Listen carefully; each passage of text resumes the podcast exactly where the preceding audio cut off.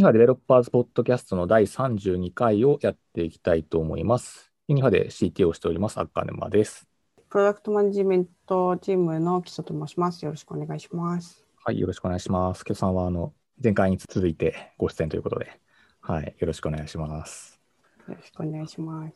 はい、で今日はですね、あのまあ、ゲストの方にお越しいただいておりまして、えー、モビリティテクノロジーズさんからですね、ちょっとお二方来ていただいておりますので、じゃあちょっとそれぞれ自己紹介をお願いしてもよろしいでしょうか。はい。えっ、ー、と、株式会社モビリティテクノロジーズのですね、プロダクトマネジメント本部で、えっ、ー、と、プロダクトマネージャーを担当してます、えー、山田と申します。よろしくお願いいたします。よろしくお願いします。はい、えーと、同じくモビリティテクノロジーズで、えー、プロダクトマネージャーしております、正木と申します。よろしくお願いいたします。はい、よろしくお願いします。はい、すみません、今日はあのお呼び立てしましてしまいまして、えー、恐縮ですが、ぜひ。いえいえ、こちらこそ。はい、ありがとうございます。えー、今回ですね、あのお二方お越しいただいてお話しさせていただくきっかけとなったものとしては、あのもうちょっと4月になっちゃうと思うんですが、あの MOT さんとですね、あのユニファーで、まあ、ミートアップをやらせていただいたということで、その後に我々だけで一回ポストポッドキャストを撮ってたりとかするんですが、改めてですね、えー、マイモ T の方とも一緒に話をさせていただきたいなというところで。でミートアップのテーマとしては、その、まあ、エッセンシャルワーカーを支える IoT プロダクト開発ということで、あの、まあ、MOT さんも我々も IoT のプロダクトあのあるというところと、あとエッセンシャルワーカーですね。えー、まあ、MOT さんの場合にはタクシードライバーの方々であったりとか、あとはまあユニファーであればあの保育士の方とかですね。っていうところがまあ共通点あるということで、えーまあ、ミートアップやらせていただきまして、あのまあ、いろいろとお話しさせていただきまして、あの私もすごく楽しかったなと思うんですけども、参加というかね、あの話す側ではなかったと思うんですけど、いろいろ、ね、こう聞いてもらって、いかがでしたか、基礎さん的には。ちょっといきなり振っちゃいますが。そうですね、なんかあの、はい、私は参加ではなく拝見させていただいたんですけど、プロダクトマネージャーといっても会社によって結構役割も違ったりしてるのも面白いなと思いましたね。うんうんはい、そうですよね。やっぱね、こう他の会社さんの話を聞かせてもらえるのはすごく参考になりますよね。はい。で、こうね、今日お越しいただいている山田さんは一緒にこうあの登壇の方もね、あのさせていただきまして、はい、どうもありがとうございました。ありがとうございました。いかがですか？ご、ご参加いただいた感想としては。はい、あのちょうどその時あの同じこう IoT プロダクトに携わっている、まあ、プロダクトマネージャー間での話っていうところで、結構その、まあ、なんでしょうね、ハードウェア絡むからこそ難しいこう問題の話とかでこう、なんでしょう、馬があったりとかっていうところが、はい、はい、面白かったなと思いました。はい、本当大変ですからね、ハードウェア絡むとね、プロダクトって。一気に複雑化するところありますよね。そうなんですよね。考えなきゃいけないことがめっちゃ増えちゃいますからね。はい、ありがとうございます。まさきさんはあの、まあ、今回こう、まあ、初めましてというところでお話をね、こうさせていただいてるんですけど、ちなみにミートアップはこう見ていただいたりとかもされたんですか？あそうですね、はいあの、ちょっと軽くですけど、拝見はさせていただきました。ありがとうございます。はい。はい、ちょっと次回また今度は一緒に話す方で、なんか一緒にやらせてもらえればなと思いますんで。ぜひお願いします。はい、ぜひぜひ。はい。で今日はあの、まあ、せっかくお二方にも来ていただいてますので、あのまず改めてですね、まあ、もうこうもう皆さん知ってるとは思うんですけども、改めてその MOT さんのサービス、どんなサービスされてるかっていうのをご紹介いただこうかなと思うんですけども、よろしいですか？はい、あの、まあ、先からあの弊社のサービスについて説明させていただきたいと思います。はい。で、えっと、弊社のサービスなんですけれども、えっと、いくつかですね、事業領域が、えっと、あります。で、ちょっとここから説明させていただきますと、まず、あの、配車ですね、タクシーの配車ができる GO っていうものが一つになっています。で、もう一つが、えっと、あの、タクシーに乗るとですね、あの、広告が流れてるタブレットが後ろについているかと思うんですけれども、あれもですね、弊社が提供しておりまして、広告決済事業という形で提供させていただいております。でそれとですね、あの主にこう乗務員様ですとか、えーと、あとはタクシー会社様向けのソリューション事業、まあ、DX を推進するような形の事業をやっているっていうところ、あとは、えーと、ドライブチャートというドラレコですね。はいまあ、これもハードウェアが絡むんですけれども、えっと、そういうサービスも実はやらせていただいているというところ。でもう一個が、えっと、次世代向けの R&D という形になるんですけれども、えっと、前輪さんと一緒にこう、またあの例えば都内ですとタクシーがすごいもう何万台という形であの日々走っていて、でかつあのうちの機器が搭載されてるってですね GPS でですね常に位置情報を取れるような形になっているのでリアルタイムでこう何ですかロードネットワークが弊社のデータだけで作れてしまうというところがあったりしますので、まあ、そういう前輪さんと組んでですね、あの新しい地図の作り方みたいなところをですね、えー、とやらせていただいているというような、えっ、ー、と、まあ、割とですね、そのモビリティに関するタクシー以外のところもですね、弊社のところでサービスとして現在提供させていただいているというような状況になっております。ちょっとざっくりとだったんですけれども。はい、ありがとうございます。はい。いや、本当すごいですよね。このタクシーを、こう、かなりシェアというのが、まあ、台数的にも相当な台数の情報を扱われてらっしゃるっていうところでは。そうですね。はい。はい、こうえまあ、リアルタイム性が求められたりとかっていうところもすごくあるだろうなと思いますし、うん、こうなんていうんですかね、こうイベントごとだったりとか、そういうところもなんかすごくいろいろあるんじゃないかなという気がしているので、おっしゃる通りです。そういうところもぜひ聞かせていただければなと思っております。はい。よ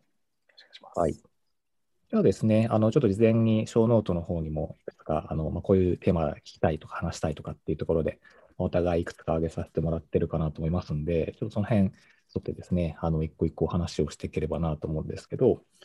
えっ、ー、と、1個目が、えーと、GPS を使ったサービスの開発運用にあたっての課題役苦労話ということで、あの先ほどね、ちょっとサービスのご紹介の中でも、まあ、GPS っていうところがあの早速出てきてたかなと思うんですけど、あのやっぱりこう GPS ならではの難しさみたいなところとかって、まあ、こうすごくあるんじゃないかなと思うんですが、MOT さんからもしこういったところで、これがちょっと大変なんだよねみたいなところとかあれば。そうですね、まあ、いくつかあるんですけど、まあ、これ、正木さんとも、あの正木さんは主にこう、まあ、MOT でまあ、タクシーのこう GO のこうユーザーぶり側を担当されていらっしゃると思うんですけども、まあ、そういう観点で、正木さんも同じくこう苦労されていらっしゃるところだと思うんですけど、こう位置情報が、まあ、GPS のブレみたいなところによって、まあ、こうタクシーを配車したお客様と実際のこう車両とのこうがこう到着の時にこうずれて出会えないとか、まあ、そういった問題にこうつながる、それをいかにこう解消するかっていうところは、まあ、かつて結構今でもそうですけれども、苦労したりしていた部分はありますね。あのあれですよね。こう例えば東京とかビルが多いのでそれで GPS 釣れるとかはい、結構そうですね、はいはい、空がの面積が少なくなればなるほど、はい、お客さんにとってもあのタクシードライバーにとっても結構厳しい状況になると。なるほど。その辺ってやっぱりこう相当その建物の状況でずれるっていう感じなんですね。うん、結構ぶれたりしますね。あとは効果とか、はい、ですよね。うん、ああ、なるほど、なるほど。まあ、実際、こう、なんですかね、こう、ポケモン GO とか、ああいうのやってても、こうなんか、普通にその場にいるだけなのに、こう、なんか、めっちゃ、こう、なんていうんですかね、動くというか、あったりとかしますし、それを思うと、まあ、確かに、タクシーの、ね、こう、待ち合わせであれが起こってたら、相当、ね、こうユーザー的にはどどこにいるんだって感じになっちゃうような気がするので、うん、いや、それは本当になかなか大変そうだなと思いますね。そうですね。うん、うん、この辺って、こう、そういうブレを少なくするみたいな工夫とかってされてらっしゃったりとかもあるんですか？例えばこう、タクシーに乗ってる車両、あの端末のその特性とかによっても、その精度っていうのがあのばらついたりとかするんですよね。なので、まあ、その端末で精度が悪い端末向けとか、もしくはそのあまり精度が取れてないときに、たあのただのこう、えっと、位置情報だけ、その時にこうブレる位置情報だけじゃなくて、その前後のデータから推測してとか、まあ、そういう、まあ、いろんなあのこう補正をかけて、はい、あのチューニングしたりとかってことをしてたりはしてますね。なるほど。じゃあ、取れたデータそのまま使うんじゃなくて、常にそのこう時時系列データというか、はい、計算をして精度を上げてるっていう感じなんですね。はい、なかなかのその、なんていうんですか、処理量になりそうというか。そうですね。ですよね。なんかサーバー側で計算してるっていう感じなんですか？えっ、ー、とですね、クライアント側でも、えーと、計算、クライアント側で計算してますかね、どっちかというと。ああ、なるほど、なるほど。じゃあ、そのサーバーに負荷が集中するみたいな形にはならないけど、まあ、逆にクライアント側でしっかりこうやってるって感じなんですね。そうです実際こう弊社でもまあ GPS 使ったサービスが1個あって、まあ、それもあって今日あの基礎さんに来ていただいていると いう感じなんですけど、まあ、うちだとあのバス位置情報サービスっていうのがありまして、でまあ、そこであの GPS 使ってるんですけど、ちょっとせっかくなんで基礎さんから簡単にちょっとサービスの内容も説明していただいて、こういうところが大変だったとかがあれば話してもらえるとなと思うんですけど。はい、えっ、と、ルクミバス行き情報っていうのは、あの、園の送迎バスが今どこにいるのかっていうのを保護者の方が、あの、好きなタイミングで見ることができるっていうサービスになってまして、同じく GPS を使って、今、ここのバス停にいますよとか、ここのバス停は出発してしまいましたとか、そういう情報を保護者側に提供しているものになるんですけど、やっぱり困るところとしては、本当同じで、あの GPS の精度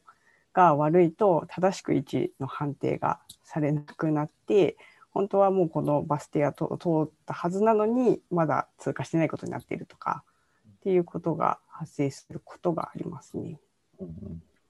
うちはさっきのその MOT さんがやられてるような、その制度の改善みたいなところって、やってたりとかあるんでしたっけ？あそのサーバーサイドとかクライアント側で何かこう調整をかけているというよりは、まあ、バス停の他に経由点っていうものを設置できるようにしているのであの、まあ、位置情報がの精度があんま良くないところの、まあ、付近に経由点とか一回挟んでもらってそこの経由点を通過したよとかっていう判定をするようにしてもらったりしてますねルート設定するときに。でまあ、うちの場合は、その、ルートが決まるんで、そこがちょっとね、MOT さんのサービスとはだいぶ違うところで、MOT さんのサービスはもうどこ行くか分かんないですもんね、タクシーは。こうさっきもちょっとお話の中にもありましたけど、まあ、高架下だったりとか、トンネルだの中だったりとか、結構長時間地下にいたりとかっていうこともあるんじゃないかなと思うんですけど、そのあたりもやっぱその運用での苦労っていうところはある感じですか？そうですねう。んトンネルの中とかは正直今でもかなり苦しめられる部分はありますね。そうですね。はい。もうそこはどうしようもないって感じなんですかね？そうですね。うんうんまあ、そうですね。なんかあの、ただ、トンネルの中に呼ぶっていうケースはあんまりなかったりはするのはいはいはいで、出会うって意味ではそんなに問題はないああ、なるほど、なるほど。かったりはします。まあ、ちょっと都会で例えば渋谷でビルがいっぱいで、で、それでちょっとお互いずれちゃって会えないみたいなのは結構困るケースはあるんですけど、あの、はい、GPS 使ってお互いにこうマッチするっていう意味合いでは、あれなんですけど、まあちょっと、やっぱりトンネルもろもろ、他の業務にもこう、他の業務とか他の機能にも影響はしたりっていう、結構苦しい問題はあったりはしますね。ああ、そうなんですか。うんその辺は他のところだとどんな影響があるものなんですか？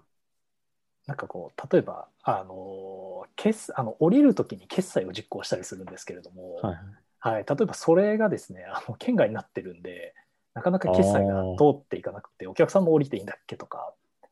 はいはい。はい、みたいなところが起きたりするのでじゃあそこの時にそうなった場合の UX どうしようかとか、はい、っていうのは結構あの細やかにしっかり要件定義して作り込んでたりはしている感じですね。なるほど。そうか。そもそも県外になっちゃうっていうことですもんね。そうですそうです。はい、あのビルの地下に入っていっちゃったとか、はいはいはい。そういうパターンですね。なるほど、なるほど。なんか地下駐車場でこうなんか降りるとかなんかありそうですもんね。そうですね。県外になっちゃったら、まあ、オフライン対応というか、そういうこともじゃあ、まあ、かなりいろいろ考えて作られてらっしゃるって感じなんですね。そうですね。あのここはあの山田がですね、あのその乗務員向けのアプリを作っているんですけども、もうかなりあの当初から宿泊しながらいろんなことを詰めていたっていうのは、ちょっと私は横から見て、すごく 感じていた部分ではありますね。結構山田さん的には苦労話当事者なんでいっぱいあるかなと思うんですけど。まあ、そうですね。決済のところとかやっぱどうしてもあのお金に絡む部分なので、お客様も事業者さんも相当こう温度が高くなってしまうんで、うん。細かくケアしなくちゃいけない部分で、まあ、今の話は GPS と直接絡まないですけど、そう県外になった時に通信状況が悪くても、決済が最後までちゃんと完了するようにリトライ処理をこう細やかに入れるとか、まあ、そういったところでケアしてたりはしてますね。はい、えー、なるほど。そう今はこう、それなりにしっかり、なんですかね、まあ、ほぼ成功できるというか感じなんはい、ですか？あのまあ、なるべくトラブルが少なく、まあ、で最終的にそれで決済が成功しなくても後で終えるようにして、そのあーそのところできちんと決済完了させるとか、そういったところでまあフォローも入れて、あのなるべくそういうまあ問題や事故を少なくするといったようなことをしてますね。はい。なるほど、なるほど。そうなんですね。なんかその、こう、まあ課題の見つけ方というか、なんかそういうのって実際にこう使ってみないとというか、運用してみないといろいろわかんないところってすごくありそうな気がしたんですけど、今のそのシーンも含めて。なんかそういうのってその、開発の段階でどうやってここに課題がありそうとかってなんか洗い出されたりとかされてたんですか？そうですね。これはまあ結構難しくて、最初はもう本当にこう、お問い合わせベースだったりとかで、うんまあこう、えっと、問題点を洗い出していって、で、まあそれがどのノウハウがだんだん溜まってくると、あの、そうですね。例えば、こう、決済系を考えるときは、この部分をケアしなきゃいけない。まあ、そういうリと来処理だったりとか、まあ、そういった、まあ、なんでしょうね。正常系以外のまあ準正常系なとか、異常系とか、まあそういったところまでまあケアして、あの、要件定義しないといけないねっていうようなのが、こう、意識として高まって、で最初最初の、まあ、要件定義する時点で、まあ、そういうところまでケアしていくっていう、あの、その辺は、まあ、あの、でしょうね、プロダクトマネージャーだけでこう完結しない場合は、あのエンジニアの方も巻き込みながら、はい、あの要件定義するっていうところであの進めることによって、まあ、その問題を減らしていくっていう、そういうアプローチですかね。なるほど。あのまあ、タクシーのところをやられてらっしゃるんで、まあ、だいぶその知見というか、はもう社内的には溜まってきてるっていう感じなんですか、やっぱり？そうですね。あの決済も、まあ、いろんな今、あの決済方法があると思うんですけども、うん。キャッシュレスの時代なので、なんで、まあ、そういったものにもこう、どんどんどんどんこう決済手段も増やしていっているので、まあそういう時にその過去に導入した決済手段の前例をもとに、はいあの知見を貯めといて、えー新しい決済手段が増えた時に応用するっていうような形ですかね。歴史が長いですもんね。そうですね。うん。伊さんそのうちのそのバス位置情報サービスの場合は、その開発の段階での課題の洗い出しみたいなのってこうなんかどんな感じでやってたんでしたっけ？ユニファの場合は位置情報を使うサービスが他に今までなかったのでそんなにこう課題は最初に見えてなかったんですけどどういうふうにあのバスの到着判定とか出発判定とかするかっていうところで実装方法を検討する前にいろいろ試しました位置情報を使って実際使ってみたっていう感じですね。そのそうですねね、位置情報がどういうふうにこうなんだデータとして取れるのかとかみたいな。そうですね、その位置情報を取ってきて、あの実際ちょっと路線バスに乗ったりして、位置情報を取ってきてあ、で路線バスの場合はあのバス停が決まってるんで、バス停の位置情報も取れるんで、それでじゃあどう判定しようかっていうのをちょっとエンジニアさんと相談して決めました。すごい、フィールドリサーチがすごいですね。そうですね、結構行ってましたよね、なんかバス乗りに。何回か行きましたね。で、うんあの路線バスだとすごい大きい長いじゃないですか。なので乗る位置によってちょっとこう変わってきちゃったりするかなとかっていうのもああってあのコミュニティバス自治体がやってるコミュニティバスだとまあ比較的ちっちゃいのでなるべく運転手さんに近い席に乗って 位置情報を取ってとかってやってました。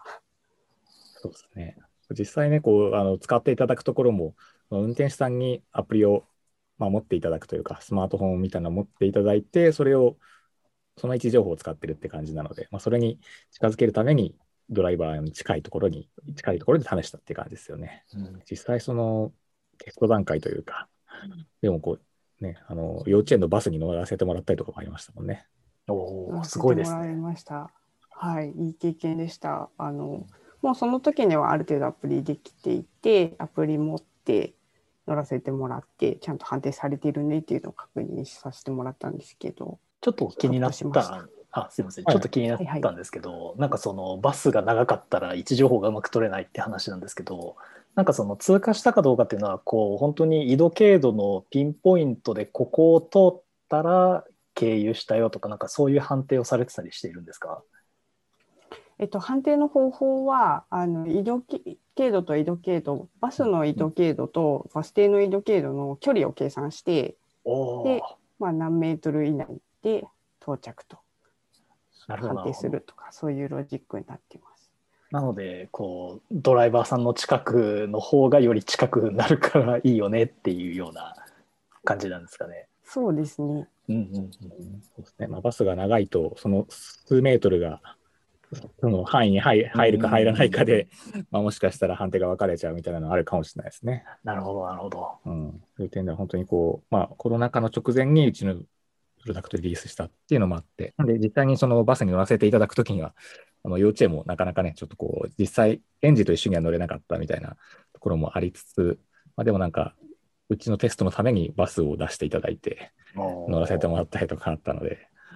ね、そこはこうなんか本当ありがたかったかなっていう感じですよね。そこの関係値の作り方が御社はすごい上手なんですね。そうですね。あの、まあ、結構その、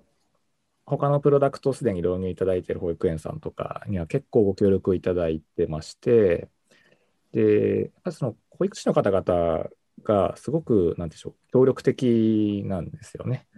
あの、そういったプロトタイプ使っていただくのって、あの、現場の方にとっては、なんか、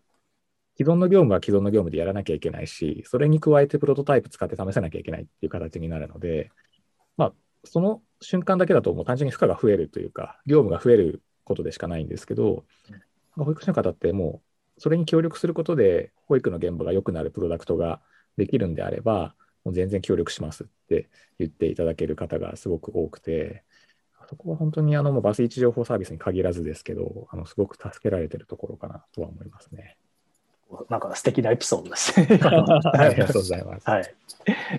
これやっぱ御社もあのいろいろ現場のドライバーの方々とのヒアリングだったりとかテストみたいなことやっぱされていらっしゃるんですか？これは山田が スペシャリストですね。あ、そうなんですね。とんでもないですけど、でもそうですね、やっぱりあの実際に使ってくださっている、その日々使ってくださっている事業者さんだったり、まあ、タクシーの乗務員の方の声だったりっていうのは、あの前の確かその、御社とのイベントの時もお話しさせていただいたと思いますけど、はい、結構そうですね、取り入れて聞くように、あの体制も整え整えてやっていますね。はい、結構その、あれなんですよね。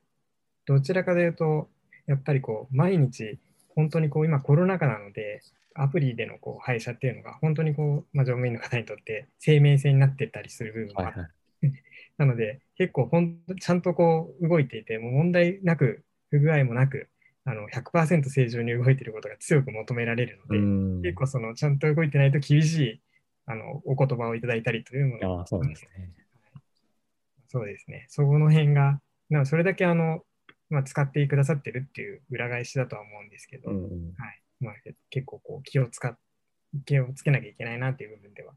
はい、非常にありますよね。なるほど。じゃあコロナ禍になってよりその使われるようになってきてるっていうところもあるんですね。普通に考えてタクシーの方って、まあ、コロナ禍で相当お客さんが減ってるっていうところがあると思うので、うん、まあ、そこに加えてっていうところでは確かに生命線ですよね。うん、いや相当プレッシャーかかりそうな 感じですね。うわ確かありますね。なるほど、なるほど。あと、その、まあ、この次に、その、あの、ショーノートに書いていただいているところで、その IoT プロダクトっていうところで、えー、UX 設計とかユーザー体験みたいなところがあると思うんですけど、まあ、その今のちょっと話の流れで、あの、まあ、どうやってそのドライバーの方の UX 設計みたいなとことか、そのユーザー体験向上するみたいなのって、まあ、さっき、まあ、ちょっといろんな課題のあの洗い出しみたいなところもあったと思うんですけど、こう、なんですかね、UX を向上するみたいなところってどんな取り組みされてたりとかあるんですか？そうですね。やっぱり一番気をつけないといけないのは、その運転する最中というか、まあ、最中ではないんですけど、運転の最中にこう使う停車時とかに、ちょっとした時間帯にこうパッてこうあの使うっていうところをやっぱり意識しなくちゃいけないので、あのこうボタンのこうサイズだったりとか、あとはこうなるべく少ない操作でタップでこうあのやりたい行動が、えー、と完結するような、まあ、そういうことを常に念頭に置いてたりとか、あとはこう音声とか効果音とかをうまく活用して、あのこう見ないでも、画面を見ないでも操作できるようにするようなところを意識したりとか、その辺は結構 UX の観点でだいぶ気を使ってはいますよね。なるほど。画面を見ないで操作できるようにするってすごいですね。そうですね、普通のアプリの感覚で言ったら相当難しそうな気がしちゃいますが。見見てこうよそ、よそ見してでもというか、画面を見なくても、ポッてこう押せば、こう幅広くこうボタンがあるので、なるほど、はい、依頼が来ても、配車の依頼が来てもこうすぐ取れるとか、まあ、そういったところとかですよね。はい、そうですよね。運転中っていうのはやっぱ、ね、こうそもそもあんまりそういう操作をするってこと自体は危険だったりとかっていうところもあると思うんで、まあ、そういった中で使ってもらいやすいようにするっていうのは、まあ、相当大変な気がしますね。本社のこのバスのサービスとかだと、あのじょそういった、まあ、運転手さんがこう操作するっていうシーンももちろん終わりでいらっしゃるんですよ、ね。基本的にはあの出発するときに出発っていうボタンを押して、まあ、到着すると位置判定されて到着しましたね終了しますよっていうボタン出てくるだけなので、まあ、あの普通に使う分には触らないんですけど例えばあの今日お休みの子が1人いたのでちょっとショートカットしますとかあのルートとちょっと違う道に行くとちょっと位置が正しく取れなかったりすることもあるのでそういう場合はあの手動であのこのバス停は通過とかってできるんですけどそれもやっぱりあの山田さんがおっしゃったのと同じようにボタンが結構大きいので押しやすいですかねそんなにあの時間かからずにできる操作にはなってるかなと思います。その辺は運転中とか気を使われますよね。はい、あの運転中で気を使うっていうのもありますし、あのこれはあのバス位置情報サービスに限らずではあるんですけど、あの比較的使っていただいている方々って、いわゆる IT のリテラシーがあんまり高くない方々も多いっていうあのところもあるので、まあ、いかにその迷わず使えるのか、分かりやすく使えるのかっていうのは、かなり意識しなきゃいけないなっていうところではありますね。おそらくその御社のその、まあ、ドライバーの方々も、まあ、結構近いところもあるのかなという気はしてるんですけど、そのあたりっていかがですか？あそうですね。だいぶやっぱりそこはあって、前もお話しましたけど、そのボタンをこう分からないと最初はこうギューッと押し込んじゃったりとか、はいはい、スマホの画面をとか、あとはこう、なんでしょうね、分かんなくなると、やっぱり怖いから、電源をこう落としちゃって再起動させちゃったりとか、いうのもまたあったりするので、そういうところをこうケアして元の状態に復旧させるようにするとかっていうのを入れたりとか、そういうのも UX の一つとしてはあの、まあ、考えたりする部分でありますよね。なんかその、うん、ならではなんですかね。わかんないですけど。はいはい。そうですよね。ちなみにその御社のサービスだと、そのスマートフォンとかのアプリ以外に車載機というんですかね。はい、車に乗ってるその機械とかも別であったりとかもするんですよね。そうですね。はい。あの、もともとその、まあ、タクシーで皆さんご存知のようにタクシーメーターがつ、まあ、搭載されたりとか、するんですけども、まあ、そういったものとこう連携して動くように作られているので、そこのところとも、例えばタクシーメーターを触って、わざわざまたあのスマホやタブレットのその、まあ、弊社のアプリを触ってとかってしなくてもいいように、タクシーメーターを操作すれば、それに連動して、その画面も変わってみたいなところをあの作り込んだりしてますね。それも UX の、はい、一つといえば確かにそうですよね。一つですね。うんね、この車載機と連携させるっていうのがまた大変そうだなというふうに 我々としては思ってまして まあ、こうアプリ単体だったら全然イメージができるんですけど、うん、なんかままさに IoT というのか、ね、なんかハードウェアのところはすごく大変そうだなと思ってるんですよね。ここはかなり苦労しているところではあって、そうですね、そのベンダー、タクシー会社さん、あのメーター会社さん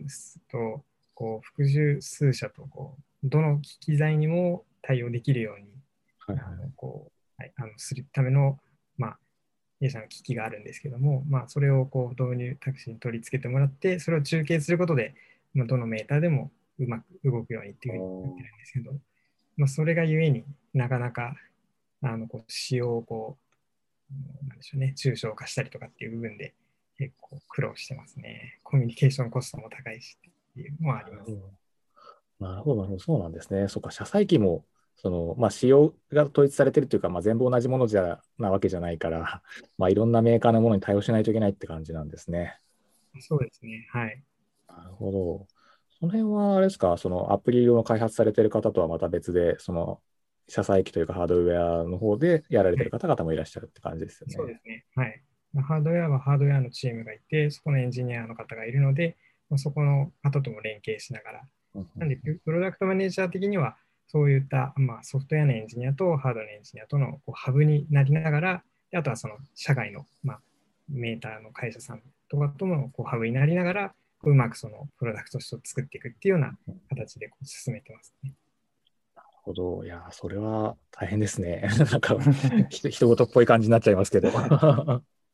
なるほど。いや、我々もちょっとハードウェアっていう点では、あのこれはちょっとバス位置情報サービスはまた別なんですけど、その IoT っていうところでは、あの誤水チェックサービスっていうのがありまして、それはあのセンサーが、まあ、BLE でですね、iPad と連携していて、えーまあ、センサー自体は単純なあの、まあ、加速度センサーなんですけど、それをこう iPad アプリの方で計算することで、今、子どもたちがどっち向きに寝てるのかっていうのが分かるようになってて、まあ、つぶせになったらアラート出すとかっていうものなんですけど、このやっぱり BLE で連携するっていうだけでも、まあ、なんだかんだ作るときにはですね、本当いろいろあって、あの結構場所の影響を受けたりとか、うん、あの微妙な角度の影響を受けたりとかっていうのがすごいあったんですよね。まあ、それと比べてもやっぱりその御社のその車載機との連携っていうのは、なんか相当難易度高そうだなというふうに思いましたね。そうですね。結構やっぱ難しいですね、日々。そうですよね。自体が結構こう接続安定性みたいなところもあるので、うんはい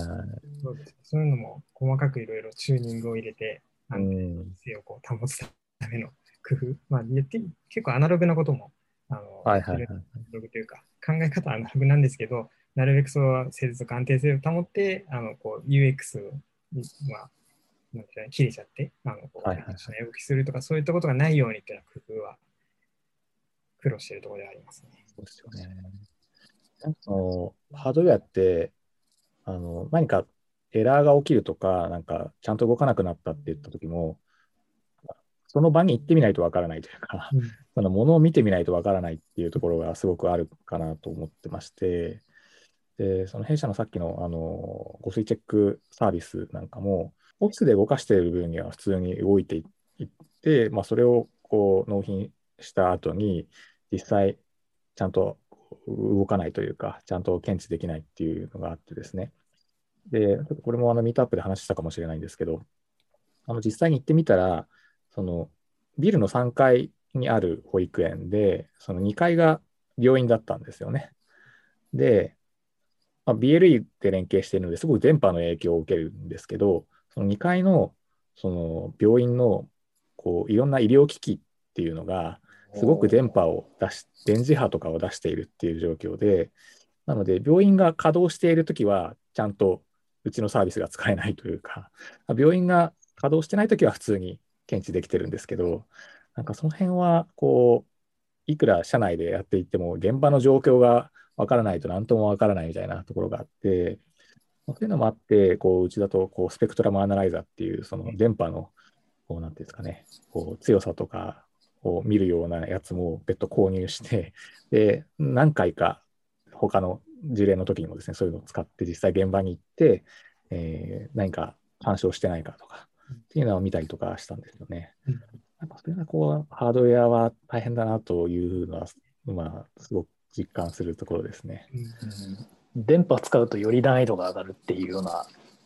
そこはすごく感じますね。そうですよね。うん、本当に有線でつながってればね、まあ、そういう電波の影響はまだ受けないっていうところがあるんですけどね。そうですね。はい。ね、こうそういった意味では、御社もいろいろと実際、そのドライバーの方から、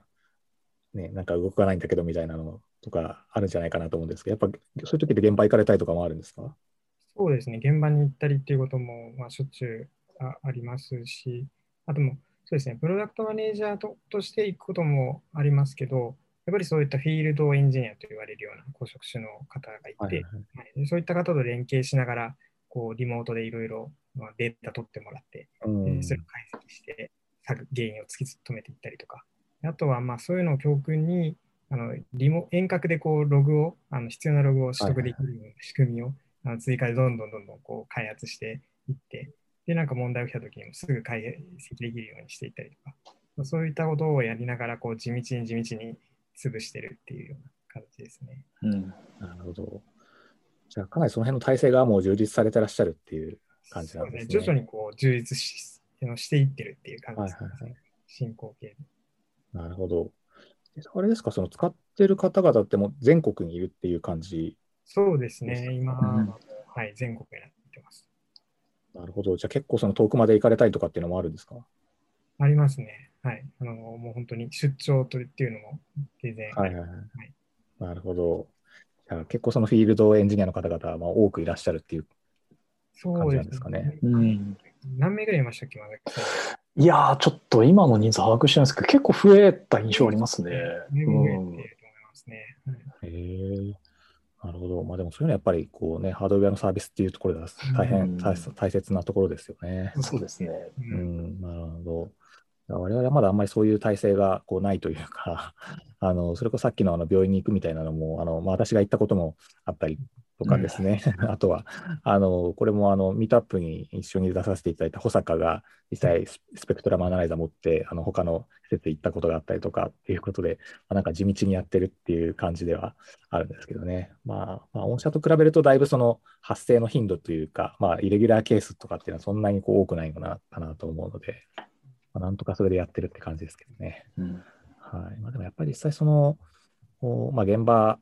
をこうどうやって見るかっていうのはすごく大事だなと思ってて、で、その誤水チェックの時のその UX というか、っていうところでは、これはちょっと IoT とはちょっとまあ違う文脈になっちゃうかもしれないんですけど、実際我々が提供している誤水チェックサービスを使っていただくシーンって、あの、子供たちが寝てる状況なので、お昼寝中なので、結構その部屋自体を暗くしてたりとかもするんですよね。うん、その子供たち起きないようにと。でそういった中で、どういう UI だったら使いやすいのか、UX だったら使いやすいのかみたいなところがあって、開発中に持ってったアプリで、その実際触ってみてもらったときに、もっと暗いの暗い中でもあのボタンの位置が分かりやすい UI デザインがいいとか、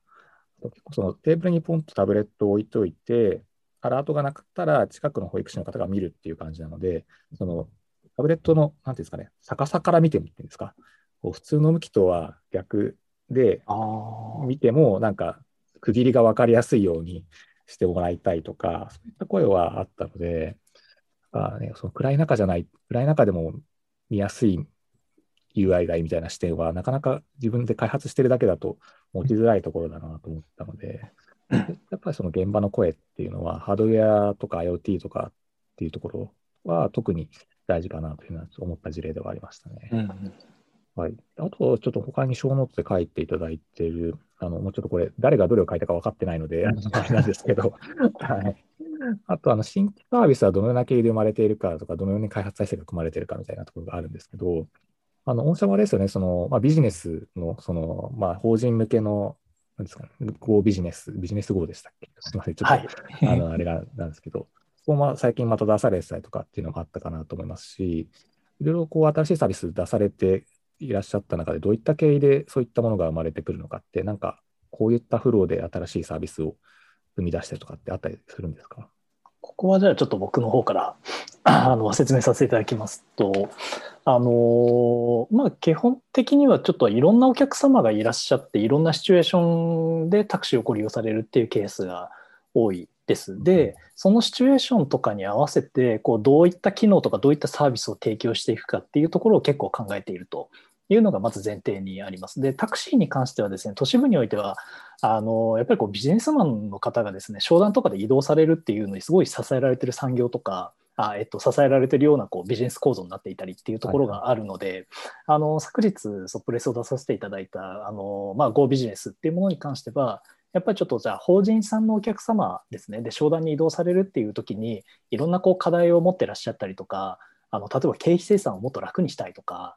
はい、あのレシートをもらって貼り付けてとかっていうのをそこ楽にできないのとかそういう課題が実は結構局所的にいっぱいあったりするのではい、あのそういったところをトータルでこうワンセットでじゃあ提供していこうとかっていうところをやっぱりこうお客様のシチュエーションごと置かれた状況ごととかっていうのに合わせて、えーと、新しいサービスをこう提供していくっていうような発想の仕方で提供させていただくことが多いですね。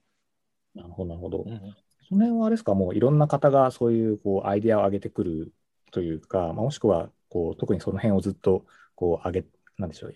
主に考えてる方がいるとかっていう体制なんですか？えっとですね、弊社においてはですね、あの PMM の役割がいまして、であのまあ、うちの中ではこう SM ってサービスマネージャーっていう言い方をしてるんですけど、まあ、あの対外的には PMM と同義にはなるんですけれども、はい、あのまあサービス企画をしている彼らがやっぱこう普段ですねあのいろんなリサーチとか、まあ、リサーチャーは別でいるんですけれどもそのリサーチャーのデータですとかあのユーザーインタビューのデータとかっていうのをもとにあの、まあ、どういったサービスを作り出していけばいいのかっていうところを考えてはい、いたりするので、その彼らと一緒に、じゃあ、あのこういう UX にしていけばいいよねとかっていうのをこう PDM が一緒に二輪三脚で作っていくっていうようなスタイルになっていますね。るほど、なるほど。じゃあ、そういう方がもう常にその、まあ、アンテナを張ってるというか、かなり張りあるってまくって。感じですね。おっしゃる通りですもうめちゃくちゃ張りまくってます。へ なるほど。いや、いいです。そういうこう、しっかりね、アンテナ張ってらっしゃる方がいるっていうのはすごく重要ですよね。そうですね。はい。うんうんうんなるほど、なるほど。ありました。我々のケースだと、はい結構、その、なんていうんですかね、まだまだちょっとスタートアップっていうところもあって、こう、なんですかね、そんなにこう幅広くやれてるっていうわけではないんですけど、まあ過去の例でお話をさせていただくと、あの、例えば誤水チェックなんかは、あの、まさに現場を見に行った時に、あの、発見したっていうのがあって、もうこれもなんかいろんなところで喋ってるんで、もしかしたらミートアップで喋ったかもしれないんですけど、あの、特に保育、保育の業務体験みたいなことをやらせていただくことがあって、で、もううちの、その時はうちの代表も含めて3人ぐらいがですね、あの、実際保育園に行って、エプロンつけて、一緒に保育士の方と業務をさせていただくっていうことをしてまして、で、なかなか外からはどういう業務があるか見えないんですけど、実際やってみると、こう、めっちゃいろんな業務があるみたいな ところで、で、誤水チェックももともとアナログでやっていたのを、その時初めて見てですね、でこれはあの現場の保育士の方としては特に課題感感じてなかったんですけど、いや、これは客観的に見たらもう絶対改善できるところだろうみたいなところがあって、まあそういったところから結構スタートして、えーまあ、本当にこう、センサーの形も全く違うやつからいろいろ試行錯誤したりとかして、えーま始めてきたっていうところがありましたね。なので、まあ、特に初期に生まれてきたようなサービスは、まあ、そういった視点が多かったかなと思ってます。えっと、ちょっと僕、あの、多分この質問書かせていただいたんですけど、はいなんかあの2年前のプロダクトマネージャーカンファレンスで、御社のサービス多分展示されていて、はいはい。でそこで拝見させていただいて、僕、その時から御社のことは存じ上げていたんですけれど、はい。ありがとうございますその、その時からすごい、こう、なんていうんですか、サービスの量が一気にわって増えてるなっていうのが。すごい感じて、これはなんかどういうからくりでじゃないですけど、どういうふうに思いついてこんなにこう短期間、たった2年でこれだけのサービスの数増やしていらっしゃったのかなっていうのがものすごく興味深くてですね。なるほど、なるほど。はい。そうですね。そこは、あの、我々もともとはやっぱり、その、一つ一つのプロダクトの強さっていうところで来ていて、えーまあ、最初写真の販売サービスっていうところからスタートしたんですけど、そこが、まあ、誤水チェックだったりとかですね、えーっていうところから始まってきて、で、我々やっぱりその保育施設内の業務を幅広くカバーしていかなきゃいけないというところがあるんですよね。もちろんその一個一個のプロダクトの強さも大事なんですけど、やっぱりその現場の保育士の方のこう業務を楽にしていって、で、保育の質を上げていくというためには、その一個一個の強さだけではあんまりこう、あの、なんですかね、効果が限定的になってしまうので、もうできるだけ幅広く施設内の業務をカバーしていって、で、かつ、その、あの、プロダクト間を連携させていくことで、あの、まあ、どっかで入れたデータはもう他のプロダクトでも使えるようにしていって、あの2度手間、3度手間みたいなのをこう防いでいったりとか、あとはそのデータをか他のプロダクトで活用することでもっと付加価値を出していくみたいなところがまあ必要っていうところがあるんですよね。でそういった中で、じゃあ保育施設内の業務ってどんなところがあるのかっていうのがまずあってですね、その中でも特に今保育士の方がこう、まあ、大変な業務だったりとか、こう IoT とか ICT の力ですごく改善できそうなところはどこなのかっていうのをあの結構調査をしたりとかしてるんですね。で、まあ、いろいろこう社内であの、まあ、思思いつくと言ったらなんか思いつきみたいなあれあれですけど、こうこれがいいんじゃないか、あれがいいんじゃないかみたいなどんどんいろいろ出てくるんですけど、まあ、そういったものをあの最初は、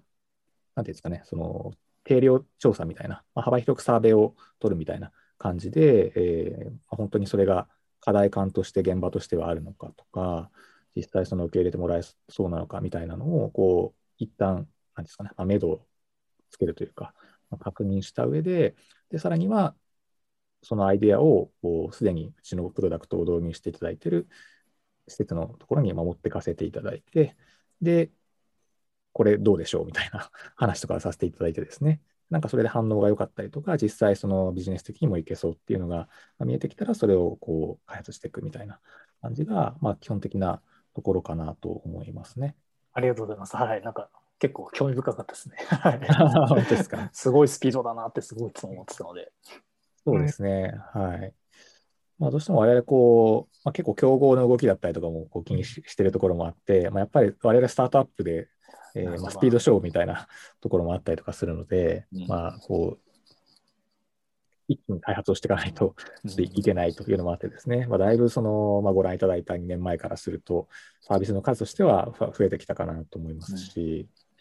ちょうどあの今月のですね、1日にあのまたプレスリリースも出させていただいたんですけど、あのそれまでは、先月以前は、プロダクトの数でいうと6個を出してたんですが、その今月の頭に発表させていただいたものを含めると、まあ、倍ぐらいにプロダクトの数がなるっていうところで、はい。で、まあ、まだちょっと今月は発表しただけで、実際ユーザーに使っていただくのはもうちょっと先ではあるんですけど、あのまあ、今まさに最終段階でですね、まあ、基礎も含めて、あのみんなリリースに向けて、まあ、だいぶ頑張っているというのが現状であったりとかしますね。一気に倍ってすごいですね。そうですね。なのでね、こう、ね、基礎さんもだいぶ大変ですよね。そうですね、だいぶ大変でした。あの7月1日にプレスリリース出したプロダクトを改めて見ると、なんかいろんなところに関わったなという、改めて思いました、ね、あこんなにやったなみたいな。そ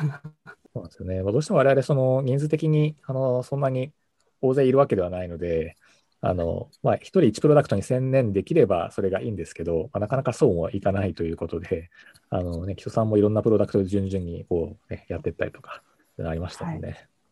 そうですね。あの、先ほど赤沼さんがお話ししてたんですけど、円の流れ、円の運営の、一日の運営の流れを、あの、ジャーニーにして、この時にどんなことをするからどのプロダクトで何ができるといいよねっていうのを整理してプロダクトを作ってましたね。はあなるほど。もうなんかまさに DX ですよね。そうですね。うん。はい。まあ、あれとしてはその保育の業界というんですかね、を DX していくみたいなところでは、あの考えているので、はい、やっぱりその複数のプロダクトにあのそれぞれの皆さんが携わってらっしゃるからこうトータルでこのプロダクトで得たデータをこっちでも活かせるよねみたいなこう発想が生まれやすいとかそういったことってあったりされるんですか？どうですか？その辺ってなんか実際やってて。あそうですね。あの、まあ、プロダクトいくつかに分かれていてもアプリ自体は1つだったりするものもあるので、まあ、あのここで操作したものがこっちでも使えるといいよねっていうのはもう開発設計段階から考えて作ったりしますね。うん、そうですね。あれのそのサービスだと、その、まあ、プロダクトの数で言うと結構たくさんあるんですけど、保育士用アプリみたいなところで、まあ、一つのまとまってるっていう感じになってて、うん、保育士の方としては、一つのアプリの中でいろんなプロダクトの機能がまあ使えるみたいな形になってるんですよね。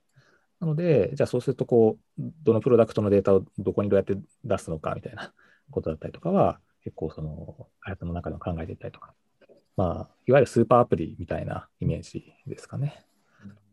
その分、だいぶ開発の難易度は上がっちゃうっていうところが、まあ、正直あるんですけどね。うん、かなり大変そうだなって思いましたね。そうなんですよね。しかもそれをこう並行で開発してきてるっていうところがあるので、うん、まあ、だいぶみんなエンジニアも結構大変な思いをしてたりとかしますね。まあ、でも後から連携をさせるよりも最初から連携することを想定して作ってる方が楽ではあるかなと思うんですけど。うん、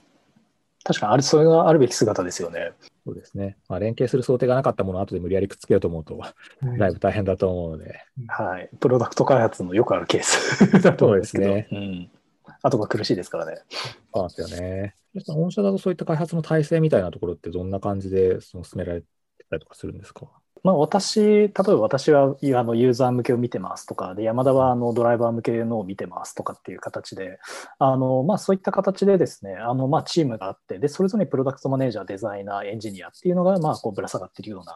イメージですね。で、まあ、あのサーバーサイドとかまあ共通のリソースとして、こうまあ、横軸のチームみたいな形にしたりとか、まあ、AI チームとかもまあ同じような形にしてっていうので、えー、とやったりしていますね。一つ一つのその、なんていうんですかね、まあ、ユニットというのか、まあ、その事業単位というのか、はい、そこはこう結構、そこの領域にまあ集中ができるような形っていうイメージなんですかね。全くその通りですね。あのまあ、横軸であの横断していっぺんにリリースしなきゃいけないっていうものももちろんたくさんありますし、まあ、そうじゃなくてあの単体そこのユニットだけで、えー、と完結して出していくとかっていうところもやったりしますしそこのところを結構あのうまい具合にやっっていくっていうところが、まあ、プロダクトマネージャーとか、まあ、弊社プロジェクトマネージャーもいるんですけれども、ちょっとそことうまく連携しながらやっていくっていうようなスタイルでやっています。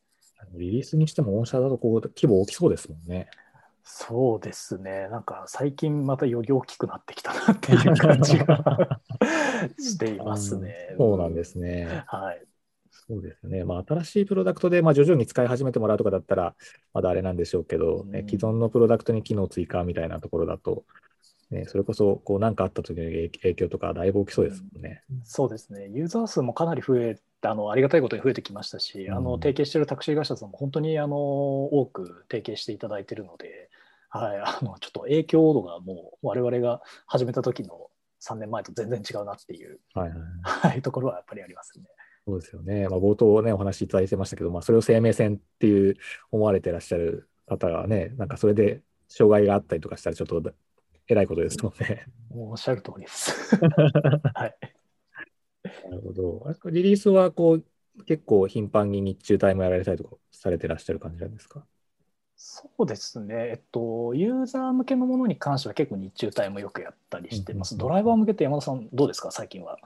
そうですね、日中帯やってますけども、やっぱりそのデータ的にあの乗務員の方が、なんでしょうね、えっ、と、まあ、アップデートが走るタイミングが、うまくその乗務員の方のこう業務のこう終了後とか、開始前とか、そういうところにこう集中するように作ってやったりしますね。ちょっと 2C と 2B で考え方が違うというか、うんはい、それの事情に合わせてやったりはしていますね。はいはい。まあ、そうですよね。2B はだいぶちょっとタイミングを考えないといけないっていうところはありますよね。いきなりこう運転中にアップデートされちゃったりすると、それはそれで問題なので、はいはいはいあの業務終わった後とか、あの開始前とかにアップデートかかるようにっていうふうなアップデートをしてなるほど、なるほど。じゃあ、そうすると、こう、あれですよね、その、まあ、い一一律の時間で決められるわけじゃないっていう感あじですもんね。はいいや、それはちょっとね、こう、我々の業界よりもだいぶ大変そうだなっていうのは 思いましたね。ね。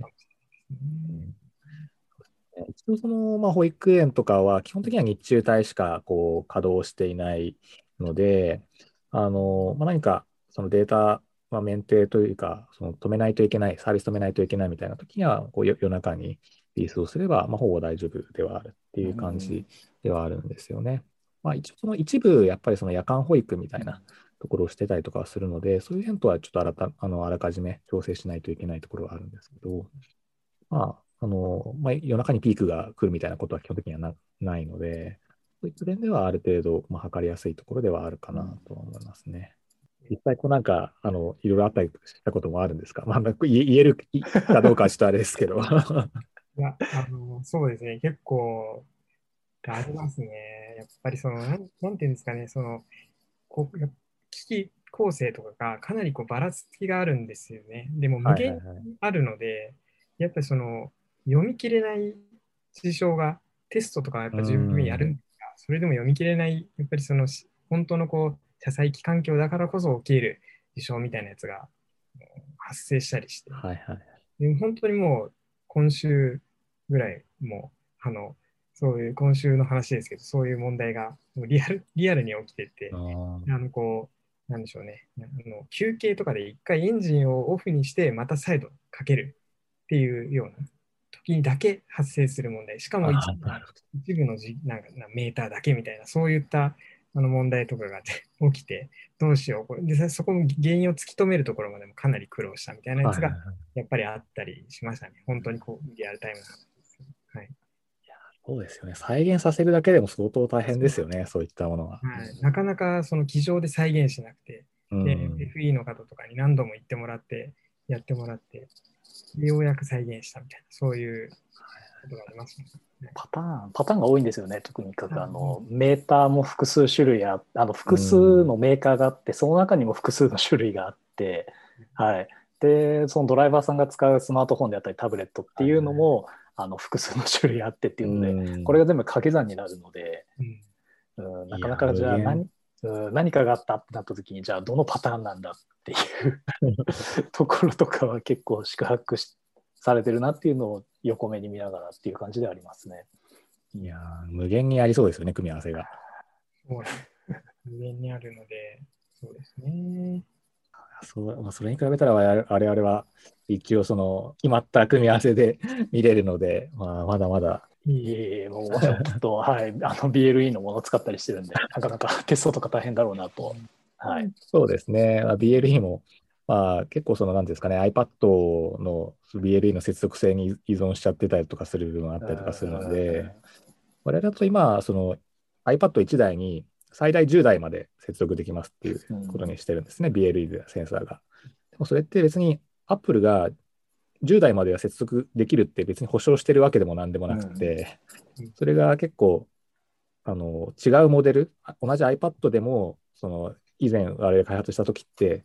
ミニじゃなくて普通の iPad で試したら接続台数がもっと少なかったとかあって、実際なんか試してみないとわからないみたいなところがあるんですよね。なので、そういうこうハードウェアの世代が変わると、なんかどこまでできるかがちょっと変わる可能性があるみたいなところは、すごく、なんか、こう、なんですかね、気になるところではありますね。なんかの BLE の積んであるチップのそのあのメーカーとかその種類とか年代とかによって性能変わってきたりするから、その辺すごく大変そうだなっていうのは。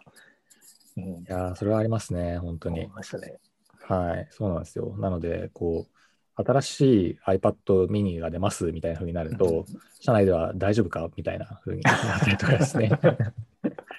別にあれってなんかあれなんですよね。あの、新しければいいかっていうと別にそういうわけでもないというか、なので、なんか Android、前 Android 見たときは、OS 側でもうなんか台数制限かけてたみたいなことがあったので、なんかそういうのがあると、まあ、単純にチップの性能だけではなくて、まあ、OS がどういう制御してるかみたいな特にね、その iOS だと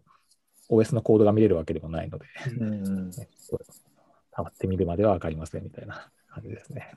あの OS のアップデートにも結構気は使われたりはするんですか？あそうですね。あの、やっぱり、こう、ちゃんと確認をしないといけない、社内で検証しないといけないので、うん、まあ、いつ、こう、検証するかみたいなところはあって、で一応、あの、合水チェックとかの場合には、全部こう、我々が今、MDM を使って、あの管理をしてるんですよ。なので、あの勝手に施設側でそのバージョン上げちゃいましたみたいなのは、まあ、基本的にはないと思うんですよね。うん、で、まあ、ちょっと他のプロダクトの例で、その iPod Touch を使ってるみたいな、あの写真の販売サービスとかでは一部使ってたりとかするんですけど、それは施設側が勝手に上げちゃって、まだこっち対応してないんだけどみたいなのが あの過去にはあったりとかはしましたね。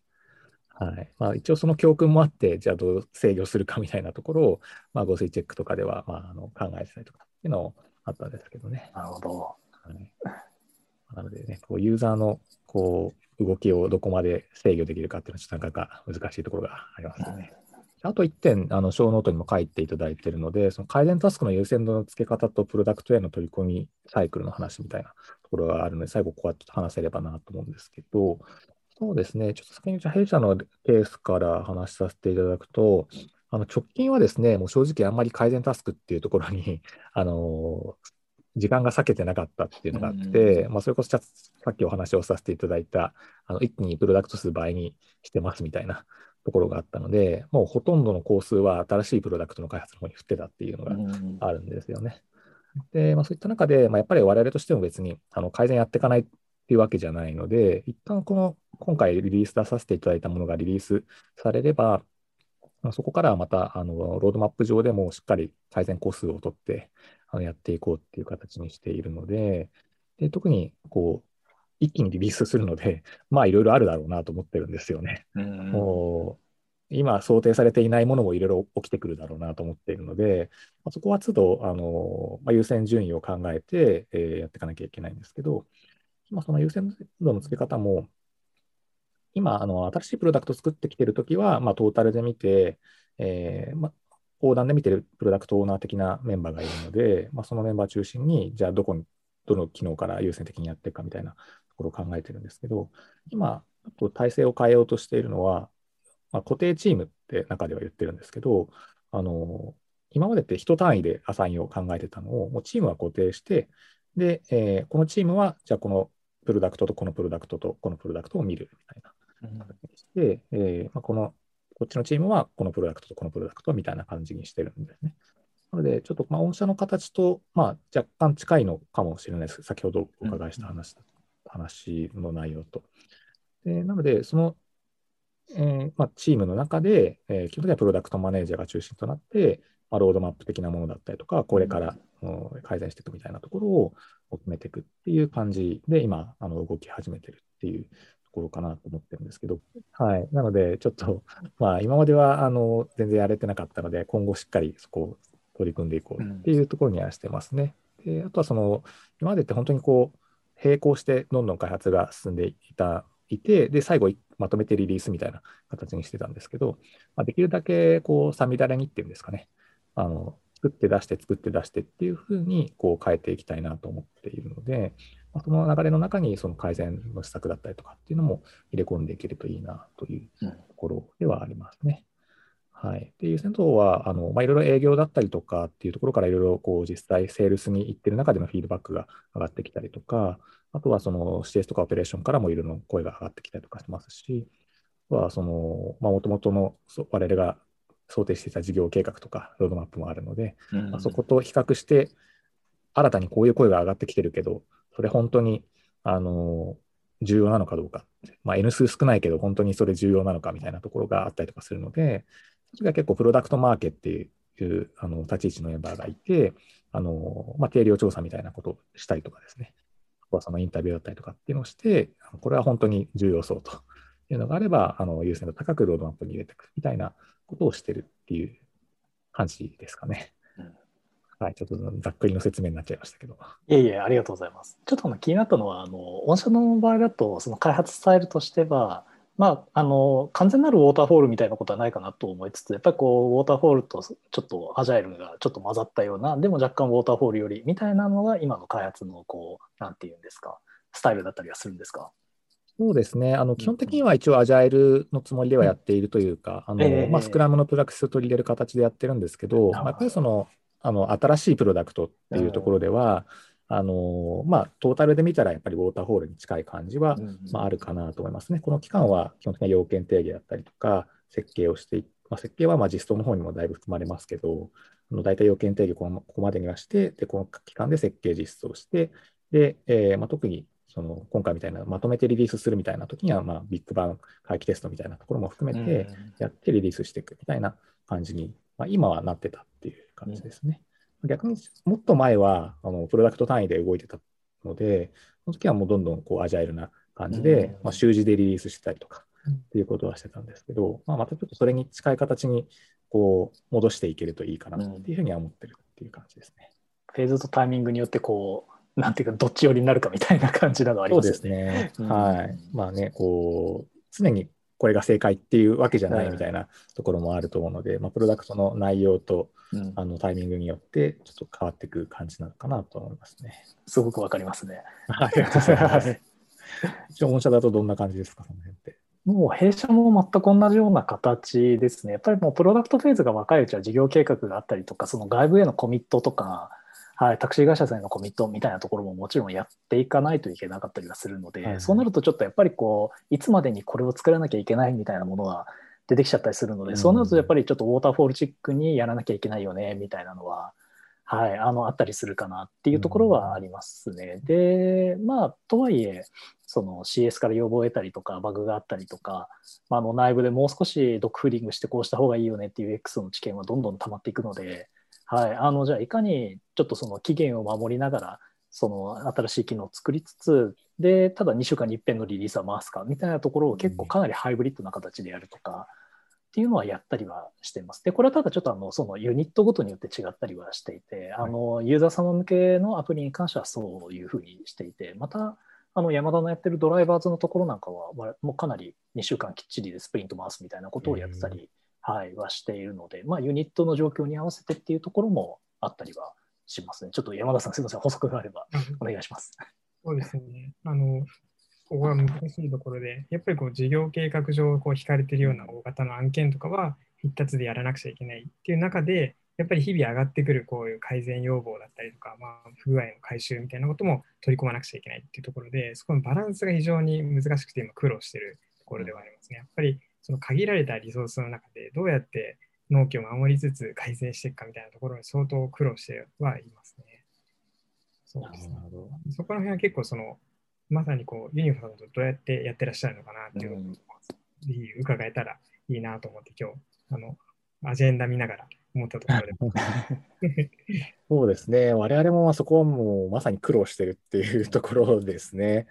で、まあ、その、我々って、こう、まあ、保育の業界というか、で、まあ、繁忙期的なところで、こう言いますと、やっぱりその年度ですね、その4月から始まって3月末で終わるその一つの年度があって、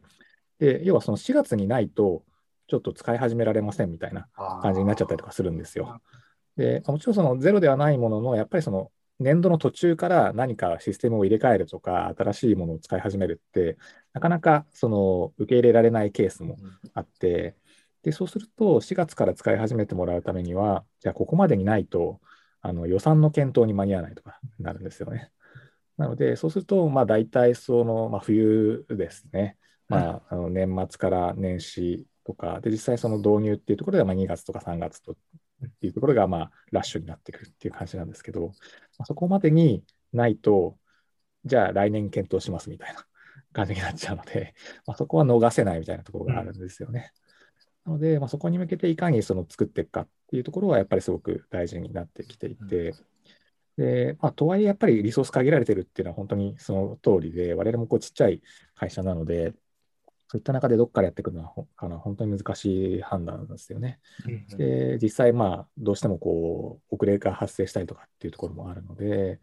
まあそういった場合にはこう、どれが本当に優先度高いのかっていうのは、まあ、やっぱり判断をして、で、まあ、どうにも間に合わないものは、い一旦ちょっとスコープアウトをするなりっていうところで、まあ、リリースを遅らせることはできないんで、基本的にはその中で、まあ、なんとか頑張ってどこまでできるのかっていうところと、まあ、どうにもならなかった。ここだけであれば、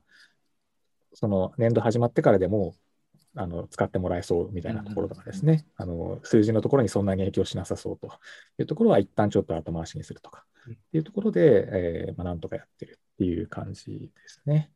はい。まあ、なので、まあ、基本的には内製でやってるっていうところがメインなんですけど、うん。まああとはその、まあ、プロダクトの性質によっては、あのまあ、外部にこうお願いをさせていただいて、でまあ、並列度を上げて開発していくとかっていうところも一部やってたりとかっていうところはあったりしますね。やっぱりこう常日頃こう優先優先度というかこう優先順位のこ